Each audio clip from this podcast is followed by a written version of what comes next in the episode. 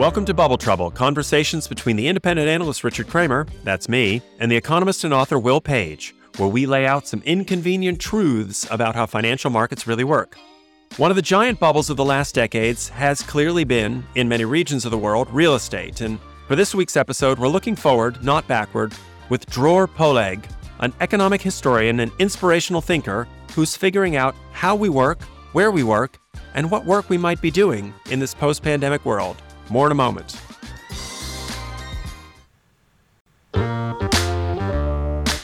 Dror, it's great to get you on the show. Richard is going to make much fun of my Scottish accent trying to pronounce your surname. But before we go into accents, let's go into yourself. You want to just grab the microphone and tell our audience who you are, a little brief background, but really important how we can follow your fantastic work. So I'm, as Richard mentioned, I'm an economic historian by training and actually media theorist as well by training. But I spent the past 20 years doing real estate development, building offices and apartments and shopping malls, mostly in China. And before that and after that, being in the online media world and tech world. So I actually arrived to China as a partner in a digital advertising agency.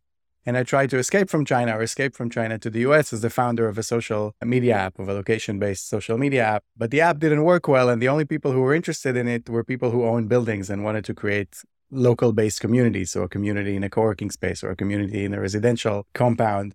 And that led me to think about that combination of those, those two worlds that I was inhabiting. So the tech world and the built world and kind of financial assets more broadly. And I started to see seven or eight years ago that there's some tidal wave of innovation that is about to reshape everything we understand about real estate. So not just apps for like entering a building or sensors to optimize energy use, but really changes that that undermine our basic assumptions about the meaning of location, the meaning of visibility, the meaning of accessibility, that ultimately also impact the nature of the cash flow that we get out of our real estate. So if we always assume that land is something that doesn't depreciate and that buildings are inherently valuable, suddenly I saw this thing coming that would enable people to work from anywhere and to access all sorts of premium services without necessarily being in the center of London and of course shop in all sorts of new ways. And I saw these things not necessarily being better than the alternative, but being good enough in order to like start to mixing up in a meaningful way. Uh, and a meaningful way in the built world means, you know, if you take 10 or 15% of the demand away, that's already very painful and causes significant shocks. So I started writing about it and advising large investors about it. What's interesting to me is you wrote this book about the world that we now call the post pandemic world, about a world where we wouldn't all be spending time migrating into these city center large office blocks. But you published that book in 2019. Now, how much was that informed by your experience in China, where I remember going back and I've been going there since the 90s and seeing mm-hmm. these enormous office blocks going up and wondering who the heck is going to go in all these office blocks. I think if China informed my work, it was mostly in the sense of seeing how much change is possible, how quickly. I think in the mm-hmm. West, especially since I've been alive, like since 1980 or so, the world has been like relatively peaceful, relatively kind of similar to what it has been. And in China, you can really see how different like social dynamics can change so quickly. And people themselves, to see them, people who worked for me, even to see them in one year and then two years later, dressed differently, behaving differently, having different values, having different aspirations. And you see how almost that Karl Marxian thing, how that kind of economic substructure impacts the kind of cultural superstructure and people's beliefs and aspirations. So that's China's main contribution. And the second contribution was just that developing real estate in China, particularly developing shopping malls in China, that idea that the, the digital world is tightly integrated with the physical world was like obvious to us already in 2008 or 2009 the fact that like everything will be a location based service and social media is tied into anything that you sell offline and generally even being in retail was at the cutting edge of real estate because technology was always integral to it. Like you had sensors, you look at foot traffic, you look at the point of sale data by the second. And you also think about real estate differently because you're not just trying to lease it and come back 10 years later and lease it again, but you're actually interested in every person that walks into your building and what they're interested in and where they're going to go and how can you drive them into that part and not this part. And so you're thinking about real estate in a way that in the same way that now everyone else has to think about it. So now office mm-hmm. landlords also have to think not just about signing the lease, but about like the individual person. How do I make him come to the office today? Like, what is he into? Does he need childcare? Is he hungry? Does he exercise? Does mm-hmm. it care about the environment? Like, how do we kind of build a consumer brand that attracts people and doesn't assume that they're like captives and their boss tells them to come, that they'll come, but we actually now have to attract them directly. So, th- but what, and be- before I hand it over to Will, I mean, what's fascinating, what I observed in China, and what's fascinating there is you didn't have these well-established patterns of yeah. the European city center that grew up since the middle of the 19th century, where we had a very defined idea of what the city should be and what the cityscape should look like, and and gradually built it up. But we we knew where the center of Glasgow or Edinburgh or London was going to be and what monumental buildings were placed there and then everything evolved around that. And in China, I guess you had to some degree I rem- uh, a blank canvas to recreate that on. I remember going to China in the 90s and there were 12 lane highways for bicycles. And if you went back 20 years later, the bicycle path was a tiny little bit on the side of the road and there were instead a 12 lane highway for cars. So you really had the chance to completely remake everything. And that must have been a fascinating experience. Yeah, I remember in China, you walk on the sidewalk, some car is driving behind you on the sidewalk, and they're like honking, like, what the hell are you like? Get out of my way, pedestrian. I'm like, like, like, but yeah, I think that that kind of first principles thinking that you can get in a place like that where you're going to build stuff on such a large scale. And also, again, the pace means that you can see a lot of other people building stuff and you can see what works, what doesn't work, what seems to make sense. And so it's like real estate in taking to the extreme with all its ugliness. So you can kind of see all the stupidities of traditional real estate, but like in fast forward and like in sharp relief. And you can kind of learn a lot from that about the industry as a whole, I would say.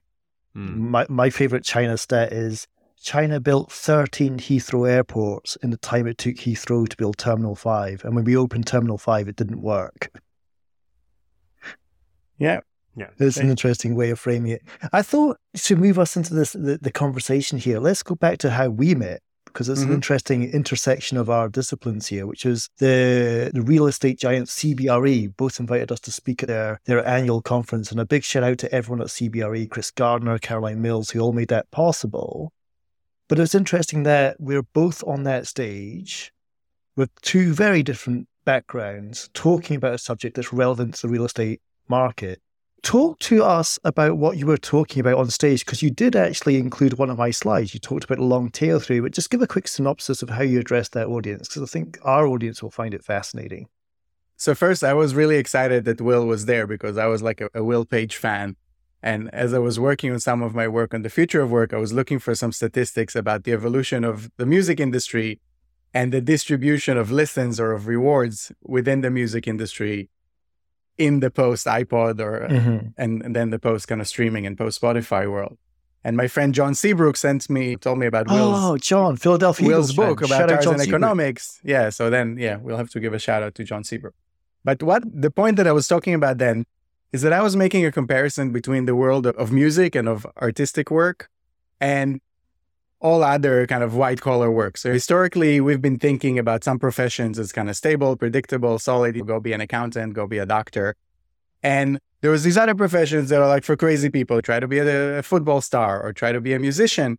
And our parents would always tell us you choose the first one rather than the last one because those entertainment professions were scalable, which meant that one winner takes most of the rewards, but your success is incredibly dependent on luck and on like all sorts of complex dynamics that, that has to do with virality. And the average performer in those fields doesn't make a living at all, right? The average singer or the average aspiring actor doesn't make a living at all. Now, until recently, we had a choice. We could choose that risky path, or we could choose that, like, okay, let's go be an accountant or a doctor or a programmer and even if we don't do amazingly in our profession, we're going to make a decent living. Now, what technology is doing, and I think what remote work is exacerbating, it's creating this huge market for talent for almost any profession. And in that huge market for talent, I think what we're going to see and what we're starting to see is that the biggest winners are starting to be similar to those superstars that we saw in other industries. So the best programmer or the best expert in something in the world can now serve a much bigger market not always to the same extent that a singer can. Yeah, it's not completely re- replicable, but to a significant extent. Those at the bottom, or like that long tail of either specialists or kind of low income matters from all sorts of other countries, can suddenly compete and become relevant. And most of those in the middle are now either competing against the best person in the world in their field who can kind of broadcast themselves into their market, or they're competing with all of these kind of lower income people who can do more or less what they're doing, but for a quarter of the price.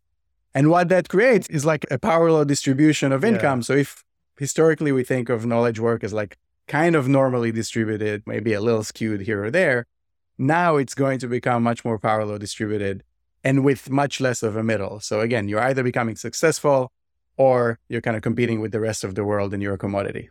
It guts the middle class. Yeah. Yeah, that's fascinating. And then we speak in the world of music now. And since I last met you, the number of songs being onboarded onto streaming services a day has just reached 100,000. yeah, amazing. All competing for the attention. And what I said when I first looked at the long tail theory in 2008 with data was that when you offer more choice, people want more hits. And that's what's yeah. been reflected in your world. It's a very strange phenomenon. It's not just a music data phenomena or video streaming data phenomena. It's everywhere. When we expand choice, hits matter more. Yeah, and something I, am a bigger Chris Anderson fan, I think, than you are, speaking of the long tail.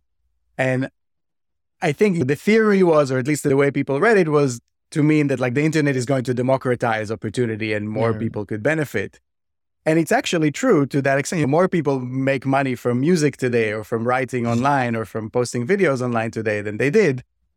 But in terms of the shape of the distribution itself, yes, the biggest stars are bigger than ever. I think, as you wrote in your book, I think like the two or 3% of the songs generate about 90% of the streams, which is, if you would think that 80 20 was intense uh, 10, 15 years ago, now it's much more intense. But at the same time, again, there's hundreds of thousands of songs that are uploaded every day, and there's more people that make money, but fewer as a percentage out of the total market competition. I think the same thing will happen in a lot of other knowledge based professions to me, that seems like it might only apply to professions where the skills are fungible or transferable in the sense of a programmer can only work for one company at a time. He can only work on one set of programs at a time. An accountant can only review one set of books at a time. So, how do you see a surgeon can only operate, mm-hmm. even if they can operate remotely around the world via indirect surgery or how I'm trying to think of the right phrase for it. Yeah. A surge a, a, surgeon can do remote operations around the world if they're brilliant, but they can only mm-hmm. operate on one patient at a time. So how do you break the link between a lot of these professions and that the work is linked to the individual, which mm-hmm. is different than in the artist case where a million people can or millions of people can stream the new Taylor Swift album the minute it drops on Spotify. Great question.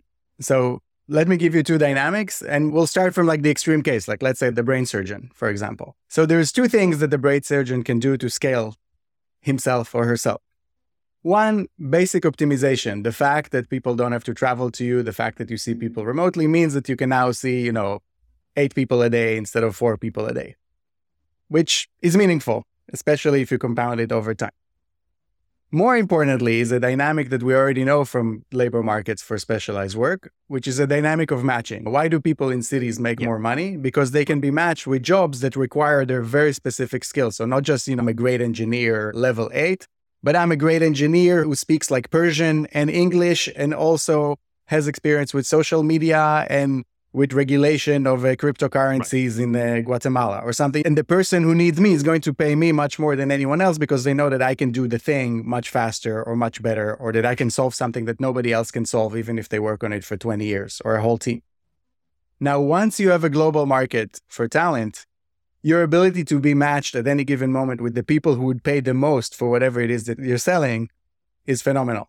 And people will are going to pay more for your time than ever before. So, I like a simple example. Let's say you have headaches, you go to the, the doctor, he says, God forbid, you have a brain tumor. If you could speak to the greatest expert in the world for five minutes and you have $10,000, would you pay $10,000 to speak to that person? Yes.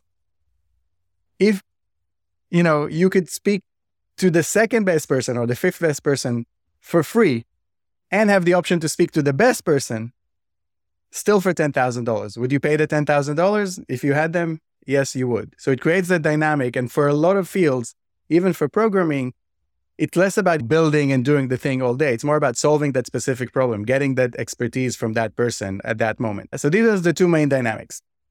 Then there's a bunch of others we saw that certain professions are actually much more scalable than we thought they were. A Peloton instructor makes about 20 times more than an average gym instructor because they can teach 500 people a day and they can do something that is kind of hybrid. They teach live classes, they have kind of a direct relationship, they give shout outs to individual people, but at the same time, the classes are also recorded. They're being kind of repurposed and recycled. They're being sliced and diced in all sorts of ways. They're being productized. So their expertise is productized in all sorts of ways. So that's another aspect of it. So, and again, taken together, these like this multiplies something by two, and then another thing multiplies it by five, and then another multiplies it by it, it ends up being 50x or 100x of the average person. And again, that comes at the expense of someone as well. So that Peloton instructor that is based in New York and is broadcasting to London took the job away from someone in London. They didn't yeah, just one uh, person's and, gain is another's pain. Yeah, Eh, and by the way, and especially in those traditional professions, it's more of a zero sum game, interestingly. So, uh, a doctor that you went to here, you're not going to go to there, but some video that you listen to, you can listen to five in parallel or like to all of them. So, it actually, it's less of a zero sum game for media. You can scale the unscalable. Yeah. First touring outfit to scale the unscalable was the Chippendales because there was never the same Chippendales on tour. You could have seven sets of Chippendales touring at the same time because the audience was never looking at their faces. Anyway, so I want to. There's one. I know that Richard desperately wants to dive into your thinking about Ponzi schemes, but uh-huh. before uh-huh. he does, I had one other sort of step back question for you, which I've always wanted to ask you, and it's in the afterword for the paperback of my book coming out in January. Which is what fascinates me if I think about the cohort of people leaving university to start work. What your work does for our audience's benefit it allows you to rethink work. You're like the David Hume of the working culture. David Hume teaches you how to think. You teach us how to think about work. And what I keep stressing to people is the brightest and the best when I was at university went into accountancy, banking, and law. That was the three top professions. And I look at the data, I look at the average graduate salaries. They're not the top three anymore. It's mm-hmm. product mm-hmm. management, UX, software developer, engineering. That's where the brightest and best going. This is a big question, but I want you to wrap it up for us. But what does it mean when the brightest and best are now going into tech as opposed into the old guard professions of banking and law. What does that mean for the future? So first, I'm honored to be uh, compared to one of the greatest Scots of all time. I was afraid you're going to say Niall Ferguson or something like that. So thank you oh, for please. comparing me to David Hume. But so what does it mean? I mean, one, those traditional definitions of law, banking, software, I think, are no longer as relevant. When you have Citibank or JP Morgan Chase employing 30 or 40,000 software engineers and even mm-hmm. more product managers and designers, this is the business. You know, if you want to go into finance and make the big bucks, you're as likely to yeah. do so as as a software engineer than as, than as an MBA or just as a guy who comes to hustle as a banker. And I think that's another thing that's happening to work is that, like Marc Andreessen said a long time ago, software is eating the world. So, like, the business itself is becoming more scalable. It requires fewer employees to generate the same amount of revenue or the same amount of firepower. So, those giant companies that we have today, the Facebooks, the Apples, they have far fewer employees compared to the amount of revenue that they generate. I mean, Apple, what did it like almost $100 billion a quarter? Publishers said that it's, it's, un, it's unbelievable scale. That's the GDP of Scotland. Yeah, and I don't remember how many employees they have, but they have far fewer employees that probably GM had at its peak, and I don't think GM was doing $100 billion a quarter. So people are flowing towards things that seem as scalable as possible and that they're willing to pay them. And what we are seeing in the local in the local part of the whole kind of labor world is that in tech still today you have that kind of bell curve distribution that even the average Facebook employee or Apple employee still earns a lot of money and has a great salary, even if they're not so great at what they're doing. So it's one of those professions where you can kind of coast still. So, so I think that's why people are going there, which is was similar to law or like 10 or 15 years ago. Did you say uh, people coast? Did I hear that correctly? Yeah, coast. Yeah. You know that classic joke? How many people work at Google? Uh, about half of them. Yeah, exactly. But it's true. And what's interesting here, it's another relevant dynamic is that the companies are not stupid for doing so. We, when General Motors were trying to build a car, they knew what they're trying to build and they knew mm-hmm. what challenges were there, what kind of input they had to throw at it in order to get what type of input. Today, we, we don't always know what we're even trying to build, and we definitely don't know how to build it. So we have to throw all sorts of things, or even to throw all sorts of people at the wall and to see what sticks. So you hire a lot of people, and if one of them comes up with Gmail as happened inside Google, or 12 of them build Instagram and then get acquired, that's what you need. So it's worthwhile to employ 500 others if a few of them actually end up being relevant. And also, it could be a different person every day or every quarter. Like, even that winner take all dynamic, just like in the entertainment world, you're a star one day, but then people forget about you and someone else becomes a star. So it's not about becoming great and then staying great. Like, you're constantly fighting that battle to stay ahead. Like the fact that you got attention today, that you generated revenue or did something creative and useful and was noticed doesn't guarantee you anything. It just means that you can try again tomorrow and maybe you have a bit more of a cushion. But that's the best you can hope for, unfortunately, in this world of work that we're heading to. so very unstable, very dependent on forces that are beyond their control. Beautifully said, Richard. Well, I think knowing these tech companies as well as I do, I think what they hire is people with certain capabilities. Mm-hmm. So they hire engineering talent. And in the case of Google, they've hired or they've added nearly 50,000 people to their headcount in the last seven quarters. They're literally stockpiling an army of technical talent. Yeah. And then for them, the challenge becomes how do you continually employ these people so that they do come up with the next big ideas. I don't think you've had industrial models ever follow that approach where mm-hmm. A General Motors or a GE or, or, in Germany, a BMW or Volkswagen would say, let's hire 20,000 engineers. And, yeah, and see what just happens. because we know they're engineers, yeah. maybe they'll build an airplane and we'll be in the airplane business. Or maybe they'll build trains and we'll be in the train business that give them enough rope so that they can hang themselves. And but that also speaks to the nature of skills today that are much more horizontal. Now, mm-hmm. how do you, when you're thinking about real estate and thinking about bringing people together to work together, how do you find or create places where you can foster horizontal skills as opposed to have them work in vertical silos or factories or the cubicle department of the uh, in, in uh, that, that will the cubicle factory that will worked on the 11th floor of his his government economics department job so the first thing is that i don't even try i think that perception that like how do we get people back to the office? What do we do to make them back here? The assumption that you the point of departure is like people have to be together. Now let's figure out why or let's figure out how to explain it to them. Reject it. So I think we have to start from zero. And I think a lot of the kind of built world and even cities themselves are kind of still kind of trying to figure out how to bring people back rather than ask themselves, okay, why do we even need them back? Or if we need them back, maybe it's not for work. Maybe we can, maybe they'll be back, but to do something else. Maybe they just like to live next to each other. Maybe they just want to eat all day. And you see that to a certain extent already in New York. The restaurants are full, the cafes are full, the parks are full, the offices are not. And you see it also in Tel Aviv wow. and in other cities that have even best, better restaurants and better cafes. People are doing work, innovation is being created, but it's not being created inside of offices. And trying to figure out why people should be in offices is not hmm. necessarily mm. the most economically productive activity. Now, to still try to answer it practically, I wrote in my book that the office of the future is not a place. It's a network of locations and services that enables every individual to do their best work at any given moment. And their best work can vary throughout the day. At some point, they need access to a podcasting studio.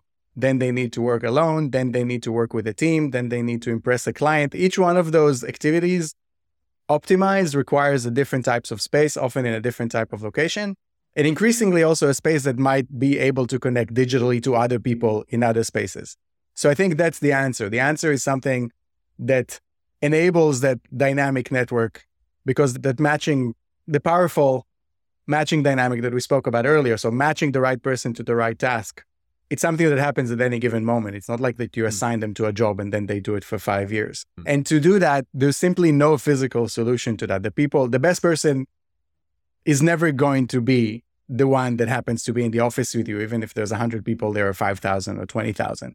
There's always going to be a better person if you look at a bigger pool because that's just a statistical fact. So, offices that enable that agility and enable that flexibility and matching, I think they are the future. So, it might be still the same buildings, but used completely differently and managed by software in order to enable that kind of uh, higher velocity of change within them. And beyond just controlling the access and who goes where, also in terms of how designed to be more adaptable, easier to change, easier to reconfigure, kind of giving more people empowering them to kind of shape them in their own way, a bit like Lego blocks. I have a friend called Casey Climbs who was, was a researcher at Google and is now kind of an independent consultant. And he speaks about emergent design or designing for emergence, not trying to find the answer, but giving the people tools to kind of shape the environment based on what they think is correct. And then maybe if they do something amazing, you can take that and try to replicate it or like at least tell other people about it so that they can use it in the same way, but not get too ossified because there's no the old answer is dead, but there's no new answer. The new answer is that there is no answer. The office, hmm. the new office is not something. It's just like a dynamic system. Hmm. Well, if I could share two thoughts before we go to the break, and they both relate to the company that brought us together, Dror, which is CBRE, that commercial real estate giant. Firstly, during my keynote to the audience, which followed yours, I made the point that in the late 90s, record labels used to sell CDs to the record shops by the weight of pallet. So I'd hmm. say to Dror's record shop, I got a pallet of CDs, and Dror wouldn't say what's on it. He would say, How much does it weigh? 40 kilos. Shania Twain, stuff like that's on it, but it's 40 kilos of CDs. You'd give me this much. It was that easy to make money. And then I learned that in the real estate world, what they often use is turnstile data, which is how many times the turnstile to enter the office has been used. But mm-hmm. like, is that as far as your big data goes? What if I forget my keys? I have to rush back in and use a turnstile twice. Oh, we count you twice. So one thing which could happen in real estate is to embrace big data in a bit more of a nuanced way than measuring how many times the gates of an office opened and closed. That's just mm-hmm. that was hilarious. But secondly, and I, I, again credit to CBRE, but if you go to their own offices, I mean, eat your own dog food time. What do the real estate giants do about real estate? What they've done is they've turned their reception to everyone else's reception. So if you're a client of CBRE and you're in Oxford Street area that reception is yours. There's bathrooms there, there's a kitchen there, there's beautiful Wi Fi there, there's breakout meeting rooms there. Come in and use our reception because it's your reception. And that makes the culture of having a meeting so much easier. It's a one o'clock meeting, but I'm downstairs anyway, so come down when you're ready. And credit to William Rowe and team at Sony, if you go to visit their offices in King's Cross, is the meeting place for everyone to meet. It's not wait in reception, spend 30 minutes finding a meeting room, have a rush meeting, and rush out again. So these little signs of the culture is changing, the data could be changing. I think there's hope yet. Let's come back in part two where we've got Ponzi schemes to discuss. We'll be back in more in a moment.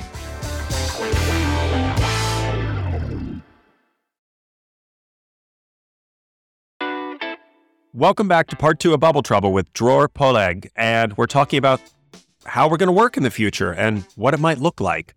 Will, do you want to pick up some questions you wanted to ask Dror? Yeah, Dror, again, thank you so much for joining our podcast. Another burning question I have relates back to an issue where both myself and Richard agree to disagree on just about everything. And one argument I've been putting forward, which I know has raised heckles with our listeners, is I do not believe the rate of inflation that's been reported in the UK and the US and key Western markets is as high as it currently is. And in my book, I talk about what matters most is often measured least. There's a bunch of deflationary forces out there which are not in the CPI basket, which produces the 8.9% inflation that everyone's worried about. Let me just go through three of them. I think working from home reduces the cost of living. If you don't have to pay for that train ticket to get to work, people from Reading pay £6,000 a year on getting in and out of London. That's hugely deflationary. Not needing central real estate and the ability to outsource, topics that are close to your heart. Do you see a deflationary world that's not being picked up by the government statisticians? I think that the things that you're talking about, you know, they might have an impact later, but I don't know if they're not being picked up at the moment. I mean, people have been buying more homes and paying more for them, partly because they are spending more time in their houses, at least here in the US. They need suddenly mm-hmm. larger houses, they pay more for them. They spend they seem to spend more money on other things. So even if they don't spend it on commuting, they go golfing more, for example, during the week, which is an discretionary spend. It's not compulsory spend. So if I choose no, to right. travel so, to I mean, to see my parents more, but travel to work less, I'm choosing to travel to Scotland to see my parents more. I'm not compulsorily yeah. ordered to pay for that season ticket to the train to get to work in the morning. So, in that sense, I would rephrase the question in order to agree with it. And I would say, is the current way we measure inflation, does it really take into account all the things that, that, that matter to people? The answer is no, but we kind of knew that already. But I also think that inflation was understated or offset because of China and because of a lot of things in tech that have been happening over the past 15 years and are not accounted for So we kind of thought that there was no inflation, but I think that there was a lot of inflation happening, even though we were kind of hiding it because there were other forces offsetting it on things that we weren't measuring. So mm-hmm. the, when people suddenly look today and say, oh, now there's inflation, finally, after everything that was done in 2008, I think the reason that we couldn't see the inflation since 2008 and even since 2000, while we were financing wars and all sorts of other bailouts and kind of neocon programs or kind of progressive programs, whatever they were, we couldn't afford either. I think that was buried because of China and mostly because of stuff that is happening in tech and a lot of things that people are doing that are just not accounted for, or a lot of things that are people are getting for free now and that are just they're not spending money on, so they don't count. But there are still things that they're getting, but we don't know how to measure them yet. I mean, speaking of one of those great unhidden sources of inflation, aside from, of course, the zero interest rate policy and the fact that we made money free for a decade, which obviously led to an orgy of real estate speculation in places like China. We did have a podcast uh, 30 or so episodes ago about Evergrande and uh, the collapse of the largest real estate company in China. Yeah. But you have a you had a recent essay called "In Praise of Ponzi Schemes," which are Ponzi's, and it came out in December 2021. And I have to say, to my to my eyes, it doesn't age particularly well. Especially today, Will and I were seeing something on LinkedIn, which where someone was proudly showing off an NFT that they had bought for $100, which was now worth quote unquote $30. And we've obviously seen a rather spectacular collapse in many of the cryptocurrencies out there and lots of hacks and the collapse of, of stocks like Coinbase and so forth. So I guess my pushback on in praise of Ponzi's are I have no problem with the greater fool theory as long as you know as a fool that you're being taken for a fool. Mm-hmm. And is our Ponzi schemes actually ethical if you believe that the person you're passing on the this valueless, this intrinsically valueless NFT token to understands exactly what they're doing. And one of the most listened episodes of Bubble Trouble ever was the one we did on NFTs where I explained the concept of wash trades and certainly Ponzi yeah. schemes and wash trades are, are part and parcel of one another. And I guess to round off the, this last critical point and see if you want to defend it, but was Bernie Madoff doing the right thing as long as his clients didn't worry that about all those yachts and fancy holidays he was taking and when he was taking in their money and spending it like like mad? I mean, how can we be praising these Ponzi schemes if we are not certain that the people participating in them don't have full knowledge of what they're. So, first, I'm glad that you're asking this question now after all of the other themes we covered, because they all come into the answer of this question. Now, my article, beyond the provocative headline, is not about, it doesn't say Ponzi schemes are great. It says Ponzi schemes are going to be the dominant marketing method of the 21st century, of the next two decades. And to understand why, we combine everything that we just talked about in terms of the future of work and income distribution and digital media. So in the past, we spoke about the industrial world, a linear world where input equals output more or less, and where content is a tool to sell actual things. So P&G financed soap operas in order to sell soap. The fact that you could make soap and that you had access to the raw materials was kind of enough to guarantee that making that you'll make money from selling soap. And then if you had a connection to a gatekeeper, the TV channel that was like there were only two or three at the time, you created the advertising, you moved the goods. Today we live in a world where an increasing amount of the stuff that we spend money on is content itself. It's intangible. So, know, it's either content parks like music or videos, or it's knowledge or other things that are intangible. Uh-huh. And even the sales of things that are physical, of real estate, of cars, of food, has to go through a digital channel. So it depends on somebody noticing your content, paying attention to it. it, it like it, so it's subject to the same dynamics that content is subject to when content competes. Now, as we discussed, in the world of content, is a world dominated by power laws because it's a world of abundance. There's tons of stuff competing for very limited attention, which means that certain things pull ahead because of social dynamics. They pull ahead because some people liked and shared something at the right time. That meant that the algorithm thought that thing might be interesting. So it boosted it and showed it to more people. Those people liked and shared it. And that's how things become successful in this world. Now, based on all of this, what we see is that the critical effort today to make a thing successful is increasingly the efforts of those people that liked and shared the thing at the right time rather than the efforts of whoever produced it because it, it's cheap to produce, it's abundant, or it's a commodity. There's a lot of physical things today that are just so cheap and easy to make. Now, if those efforts of those people that started, that shared and liked it are so critical, why aren't they being paid? They aren't being paid, or historically they're not being paid for two reasons. One, because maybe they were not so important historically. Procter and Gamble didn't think that they cared about who would share or like their product because they could go to the TV station, or they just thought that nobody else can do what they do. But that's no longer true. And second, because it just wasn't possible to pay every person who liked your product or shared it. It was too expensive if you had to send each one of them a bank wire and figure out who they are and where they are and send them 20 cents every time they like something on Facebook. You couldn't do it. Now, what's interesting in the crypto world is that for the first time, you actually have it almost a transaction cost zero type of system that enables you to pay your customers automatically every time they perform such a silly action, like liking something or even playing a game and participating in something in a way that boosts engagement.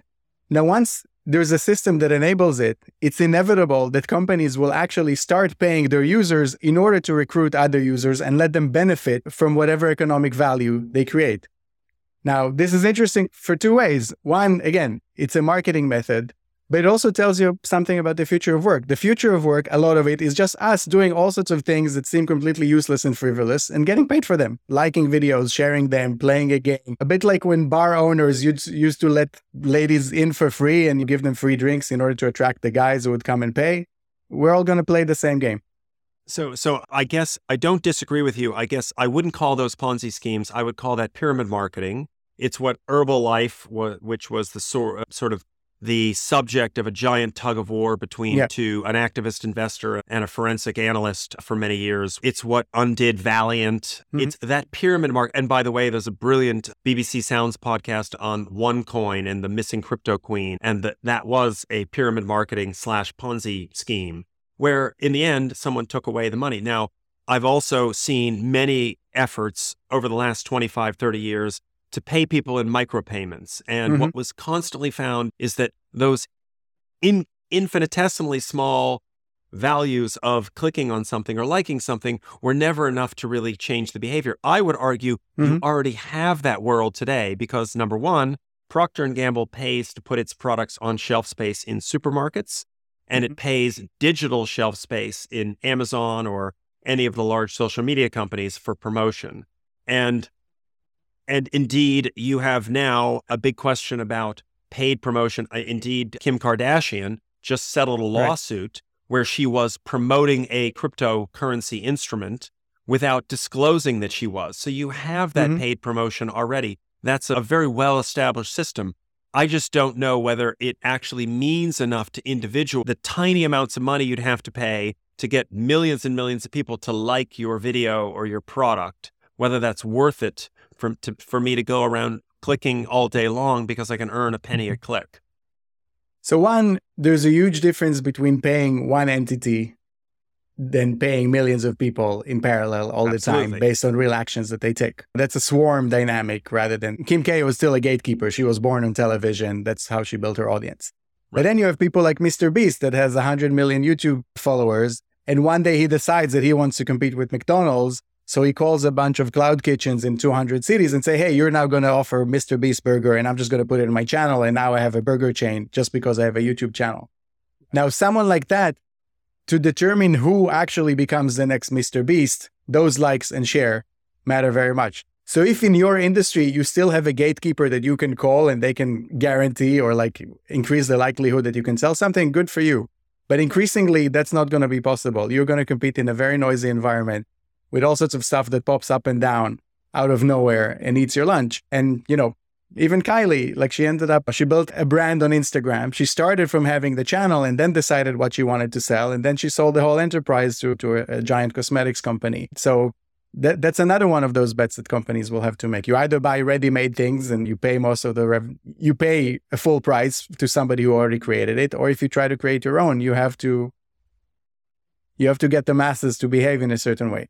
And most importantly, it's enough that some companies will start doing it, then everyone will have to do it. It's an arms race. Yes, it, stars emerge organically as well, but once yeah. people start paying, creating those incentives, you'll have to compete with them. And yeah, I would, I would say those, that arms race started a decade ago with social media, and it's and, sure, and yeah. the the three hundred billion dollars of advertising revenue at Meta and Google are. Mm-hmm.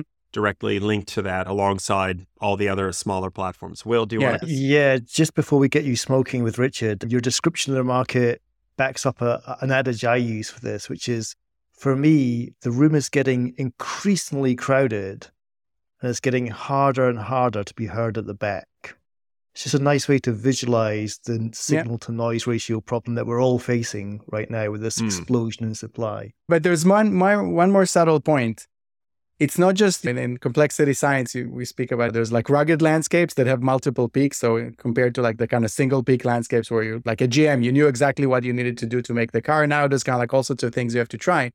But here it's also a dancing landscape because the landscape constantly adapts to what you're doing. So you spoke about digital advertising. People said, okay, let's spend money on Facebook and that's going to work. But then there's diminishing returns because all of your competitors figure out all of the best behaviors. yes. And ultimately, it becomes more and more extreme, which is why it gets to the point of like, let's pay every person for like every smile that they make and every share that they give, because eh, whatever is possible to do will be done, because this is a terrible race to the bottom. But uh, what I'm saying is, we're far from the bottom. And when I look towards it, those pyramids is what I see. And I think we're just going to see more of them. It doesn't, it doesn't mean I condone it or think it's great. This is just the reality as I see it. Yeah, and the greater fool in this case might be the marketing person who thinks that they just have to be the last one in to advertise on the popular social media platform at the lowest return on ad spend. We need to move into the last section of Bubble Trouble where we do a little smoking, not of the variety Will regularly endorses necessarily, but in our own fashion. We like to I ask did not our inhale. guests. I did not inhale. He did not inhale. And we like to ask our guests, what are the kind of things where you see the smoke signals, where you see the warning signs when someone talks about, and maybe you could take one or two on your field of real estate or work or the nature of work, where people say something where it just makes you pause and go, uh uh-uh, uh, no, no, that's not going to end well, or that's an uh uh moment where you can smell trouble ahead and maybe you can help our audience spot some of the bubbles that you were you might have been seeing form in areas like real estate or prognostications about the future of work. Anything spring to mind? So in real estate, one of the things that's been happening over the past few years was that everyone was running away from retail to logistics, so to industrial space.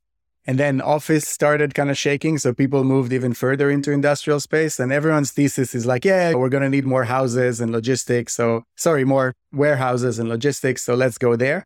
Because that's the last category that still looks like real estate. It's kind of like a big empty box that people sign long leases for. And you kind of don't have to do too much because there's no people inside. So you don't have to like care about what they eat or what kind of exercise regime they're into. So I think there, I think the way it was priced recently was probably in a way that doesn't reflect the actual risk associated with it. And I think Amazon's 20% drop in share price and their kind of troubling revenue numbers also sends a signal to that effect that kind of says, okay, people thought that e-commerce is going to jump into COVID and then keep going from there. That's not going to happen. It's going to go back to trend. Maybe it's even going to go below trend because of geopolitics and macro issues. So I think there's going to be a lot of pain there.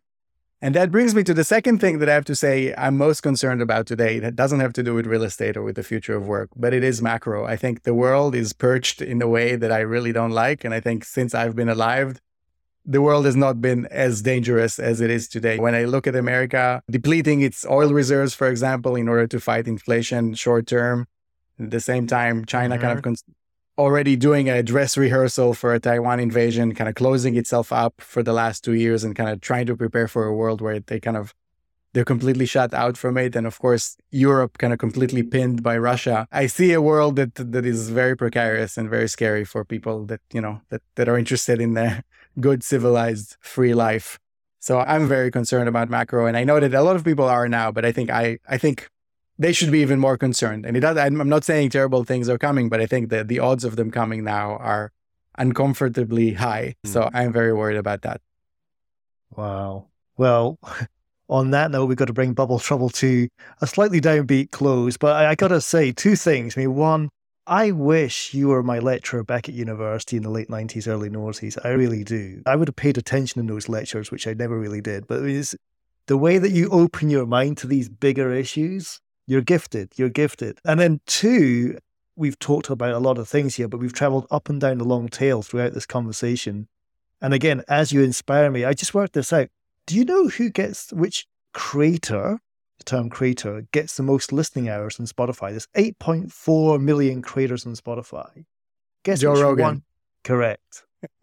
Because I just worked it out. Three hours a show, two to Yeah. three shows a week, 17 million listeners, far more hours in terms of the long tail of attention than Drake or Taylor Swift combined. hmm Interesting. The podcaster sits on top of the attention tree. But the difference there, and what's fascinating, is that you'll listen to that Drake or Taylor Swift song many times over, but you'll never go back to listen to that podcast twice.